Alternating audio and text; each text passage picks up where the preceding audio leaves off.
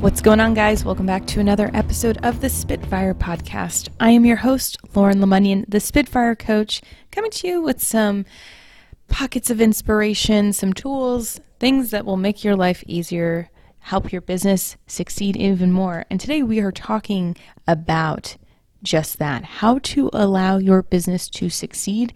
We are in the midst of a pandemic. That's no surprise. We're in month six. I don't know when you're listening to this. We might even be in month seven, or maybe we can have some wishful thinking and it'll all be resolved. But I wanted to talk to you today about one of my clients who has been experiencing an amazing amount of success. And I'm going to share that little special sauce that is what made it all possible.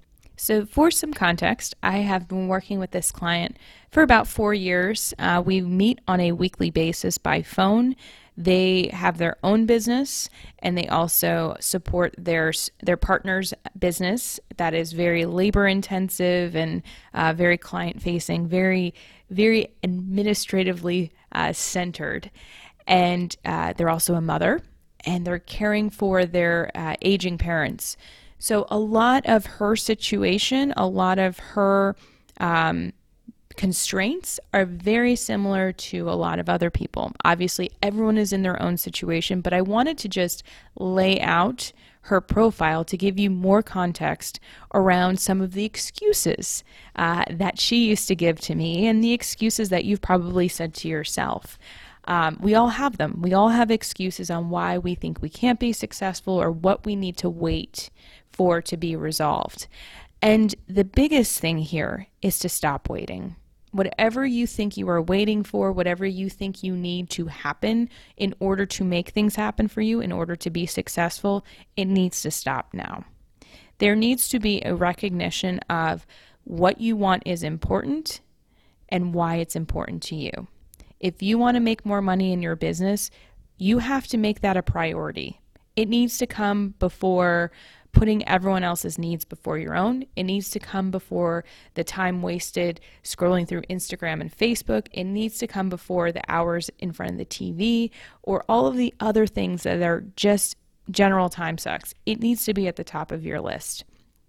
Because if you don't, you can't expect it to make you a priority. If you don't make your business a priority, you can't expect your business to make you a priority or your goals in that business. And so, in working with my client, at the beginning, it was all about her reclaiming her identity.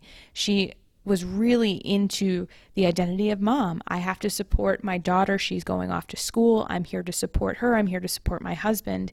And she really reclaimed herself in that moment of, I matter. It became her year.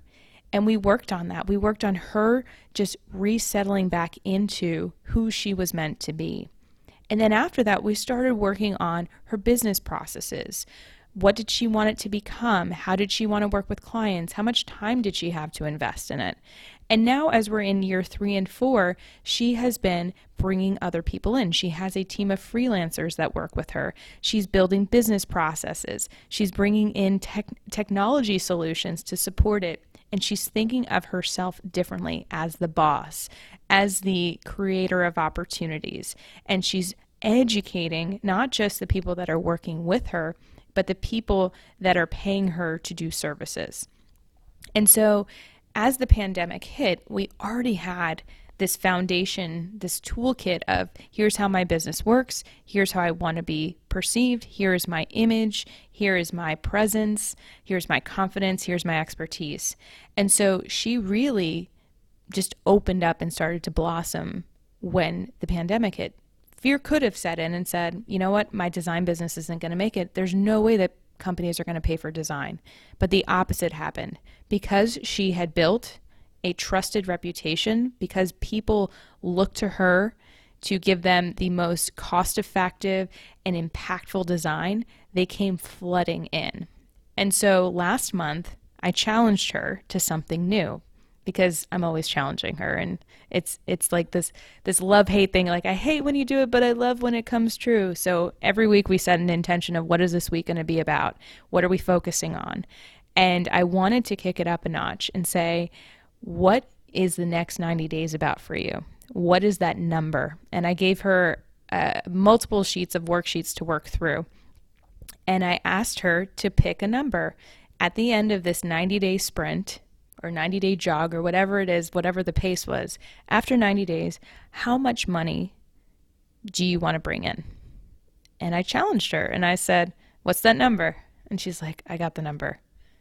And she said it was $30,000. And I said, How doable does that feel? And she's like, Pretty doable. I think I can do it. And I said, All right, what's a number that scares you? And she said, $50,000. I said, Then that's our number. I want you to be a little scared. I want this to shake you up. I want whatever comfortable feelings of how you always did business to go out the door because it's time to shift. It's time to grow out of the old and into the new way of operating. And so that's exactly what she did. She put $50,000 down on her worksheet.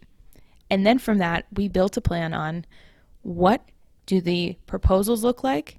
What do the projects look like? What do the clients look like? How do I come across when I'm presenting these ideas? How do people interact with me? And everything started to shift from there. Within like the week, maybe even the next day, she had opportunities, RFPs in her inbox. People she hadn't heard from in years came flooding back in not with just small projects, but with the projects she wanted to sink her teeth into. And I'm recording this episode because about an hour ago, she texted me that she got a contract that was the largest contract she had ever put forth. And that allowed her to, to quote and to be in the process of collecting the same amount of money that she made last year. Could you imagine that? Could you imagine in one month having enough on the books that exceeded what you did last year? And I know that this may sound like make six figures in a month. This is not one of those gimmicks. This is doing the work. This is cleaning up your limiting beliefs, cleaning up your excuses, and putting a number on paper and honoring your word, honoring your priority. She made her business her priority. She created boundaries that allowed her to focus on her time. She invested in herself and got an office at a co working space so that she could have division between home and work life. She has full on invested in herself with coaching and now having freelancers working for her. Everything that she is putting into motion is creating this outcome. So if you think that you're waiting for that perfect client to come around that's going to make it all happen, they're not going to show up until you show up. You have to show up differently with a different mindset. You have to believe that this is possible. And you have to create all of the processes and things that support who you are. If you don't believe you're successful, if you don't think you're confident, how can you expect anyone else to? Now, this client is a true Spitfire. She owns it. I call her the queen of abundance and intention because as soon as she puts it out there, it comes flying in. And she is not alone in this, but she is completely aligned with her intuition and her purpose and her mission and her values. This is what it means to be a Spitfire. So I know that this is possible, not just for her. It happened for me too last year when I fully aligned in with the number and it scared the crap out of me and made me throw up a little bit. But it is possible.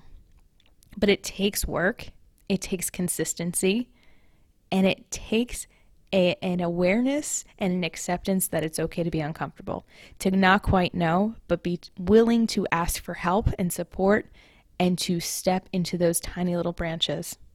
So I hope this was inspirational for you. If you want to do a strategy session, uh, feel free to reach out, Lauren at SpitfireCoach.com, or you can go to SpitfireCoach.com and fill out a complimentary consultation application to see if coaching is right for you.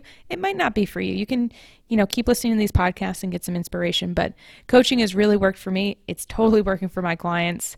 And uh, I know that it can work for people who are willing to put the work in and who, who are open to shifting what they've always done. So I hope this was helpful and you guys keep being awesome.